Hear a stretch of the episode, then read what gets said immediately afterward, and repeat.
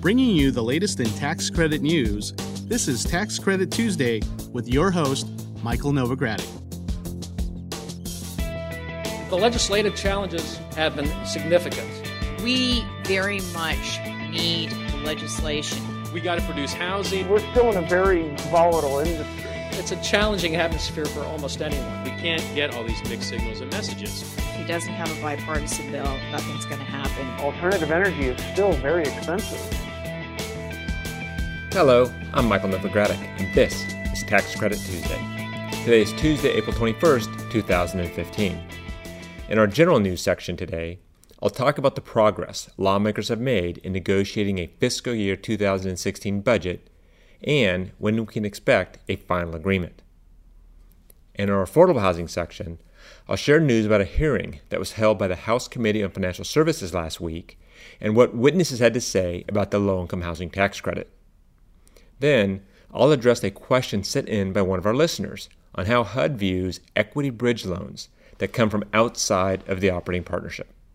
After that, I'll talk about a new bond program in California that could help build more affordable housing across the state. In new market tax credit news, I'll have a co sponsor update on bills that would make the new market tax credit a permanent part of the tax code. Then, in our historic tax credit section, I'll talk about a court ruling in Rhode Island that underscores the importance of placed in service dates. Finally, We'll close out this week's podcast with our renewable energy tax credit section. I'll share the 2015 reference rates and inflation adjustment factors for the production tax credit. I'll end with news about state renewable energy tax credit bills in two states New Mexico and North Carolina. If you're ready, let's get started. In this week's general news section, lawmakers in Washington have taken the next steps to negotiating a joint budget. I mentioned in previous podcasts that April 15th was the legal deadline for the House and Senate to agree on a budget. As many experts predicted, Congress once again missed that deadline. But I do think we can expect an agreement by the end of the month. Last week, House Speaker John Boehner appointed members of a Budget Conference Committee. The House appointees include Budget Committee Chairman Tom Price and Vice Chairman Todd Rokita.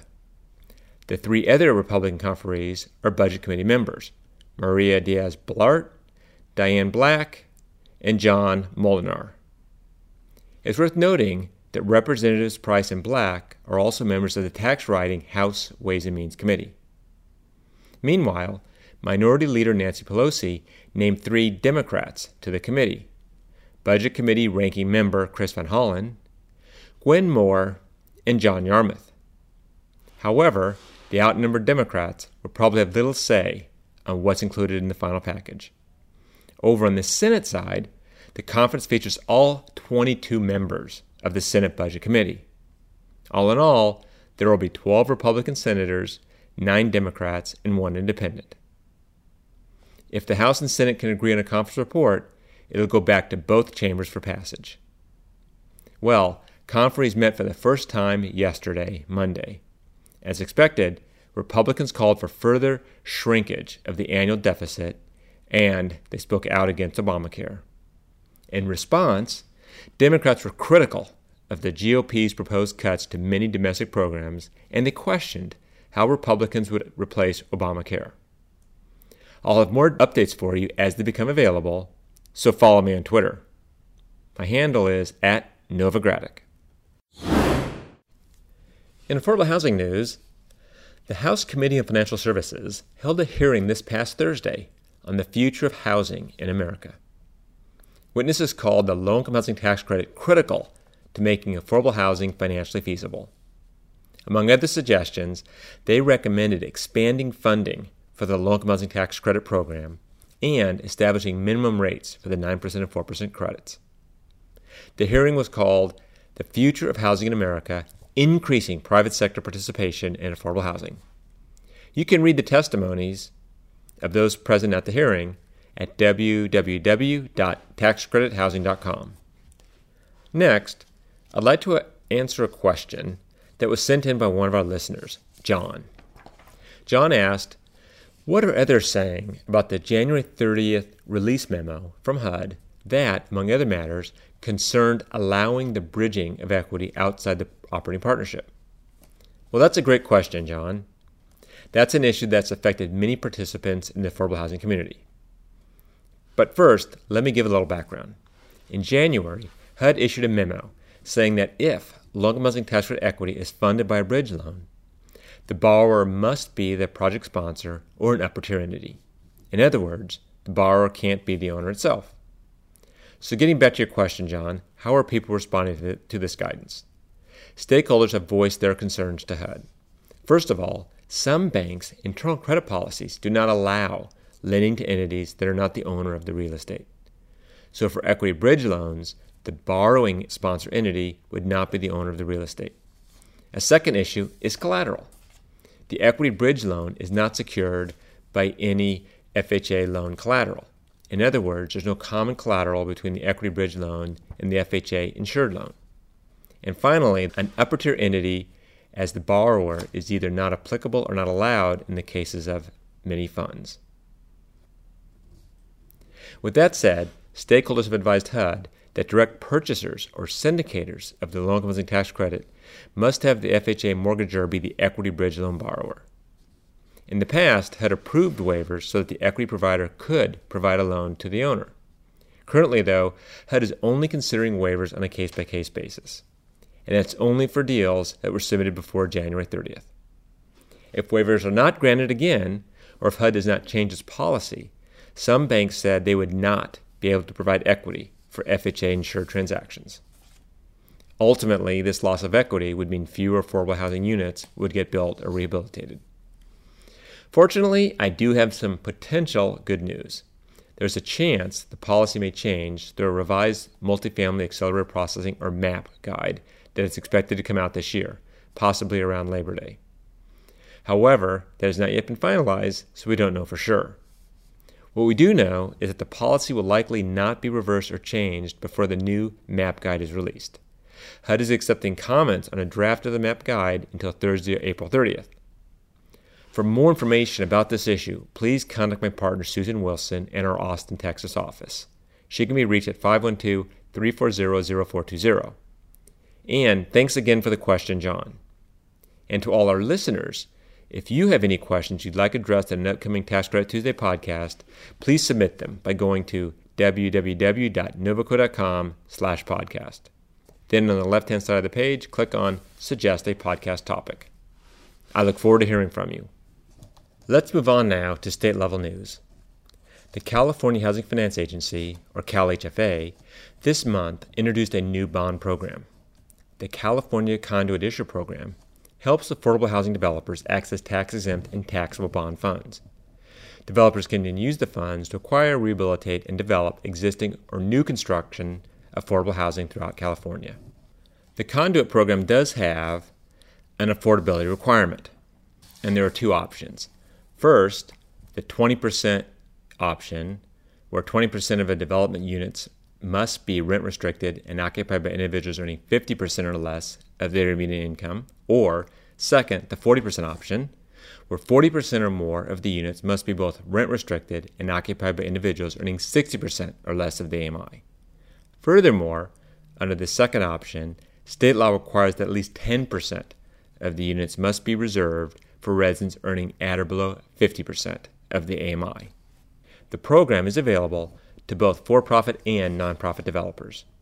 And nonprofit developers will receive discounts of the issuance fees for loans totaling $20 million or more. There are three types of bonds available under the Conduit Issuer Program tax exempt bonds, taxable bonds, and tax exempt 501c3 bonds.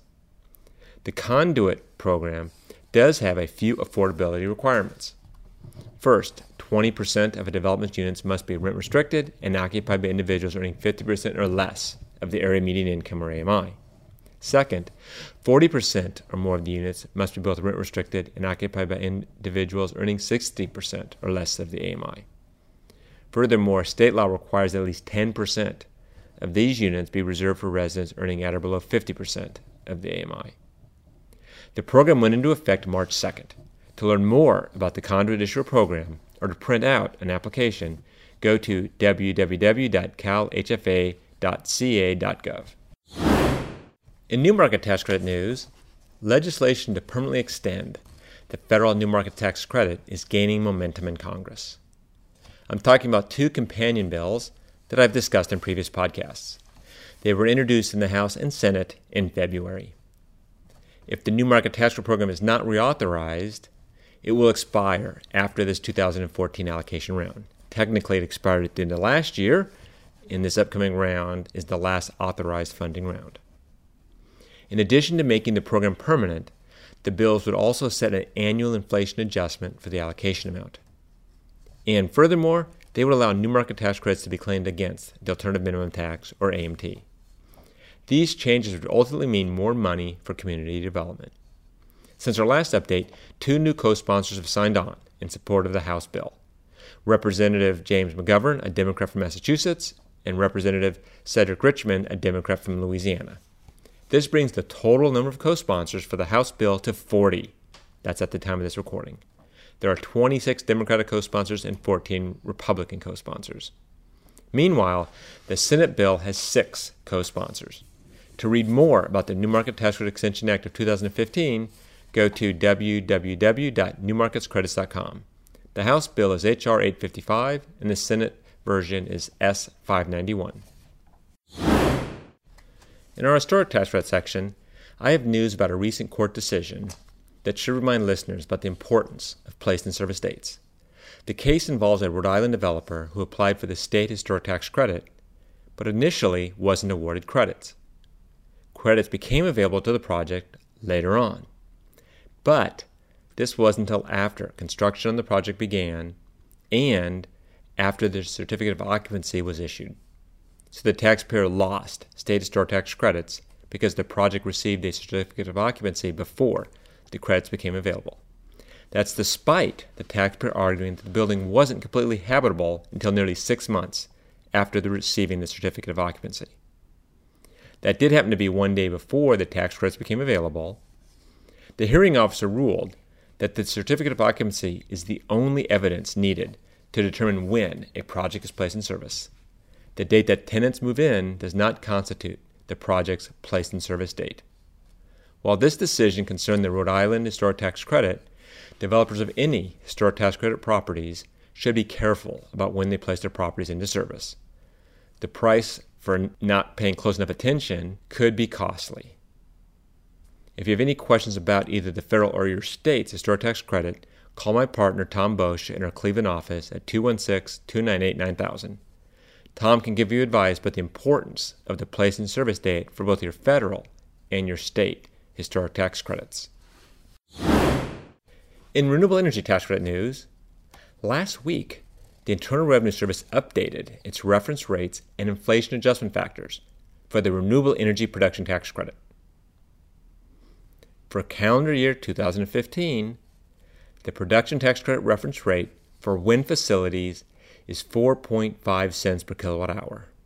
This is down from 4.85 cents per kilowatt hour in 2014. Now, it's true that this lower reference rate does affect the economics of a transaction, but I don't expect to prevent large wind farm transactions from moving forward. What I mean is that an owner may be more likely to elect the investment tax credit in lieu of the production tax credit, but the wind farm would most likely get built nonetheless. In terms of the inflation factor, it's 1.5336 for wind, and that's an increase from last year's adjustment factor of 1.5063. To learn more, go to www.energytaxcredits.com. Now, questions about applying the new rate can be directed to my partner, Stephen Tracy, in our San Francisco office at 415 356 8000. In other news, a bill to extend the New Mexico State Investment Tax Credit failed to get the governor's signature and was pocket vetoed. The current state investment tax credit expires in 2016, but the legislation would have extended the program through the year 2024. The bill would have gradually phased down the state ITC from 10% to 5% of qualified expenses. Governor Susana Martinez had 20 days after the legislature ended its session to sign the bill, and she didn't.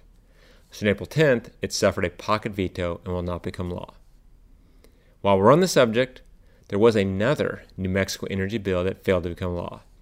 This one was designed to extend and expand the state's production tax credit. It didn't get out of the House Ways and Means Committee before the legislature adjourned, so it died there. Supporters promoted that bill because the state production tax credit is already maxed out, although there's no sunset date. New Mexico renewable energy supporters have vowed to continue pushing for expansion and renewal of the state's energy tax credits. For more information on financing renewable energy, contact my partner Tony Grappone in our Boston office at 617 330 1920. In other state news, there are now five bills in the North Carolina legislature to extend the state's renewable energy tax credit. North Carolina's 35% energy credit is set to expire at the end of 2015. Three of the five bills were introduced in the House and Senate recently. They would extend the credit through the end of 2020, and the credit would no longer be available to photovoltaic systems that are 1 megawatt or larger, starting in 2018. The fourth bill passed the Senate and is under consideration by the House. It would extend the credit for one year if the taxpayer meets several requirements. The bill would also require taxpayers to certify next year that certain percentages of the cost in construction have already been incurred. The fifth bill, which was introduced in March, extends the tax credit until the end of 2019. That bill is in a Senate committee. So while the North Carolina Renewable Energy Credit will expire in just more than eight months, there is plenty of activity and plenty of bills to extend it. Well, that brings me to the end of this week's report. I invite you to join me again next week for another Tax Credit Tuesday. This is Michael Novogradac. Thanks for listening. This weekly podcast has been brought to you by Novogradac and Company, LLP. Archived discussions are available online at www.novoco.com forward slash podcast or by subscribing to the Tax Credit Tuesday podcast in iTunes. Novogradac and Company LLP is a national certified public accounting and consulting firm with offices nationwide. Learn more about our professional services at www.novoco.com.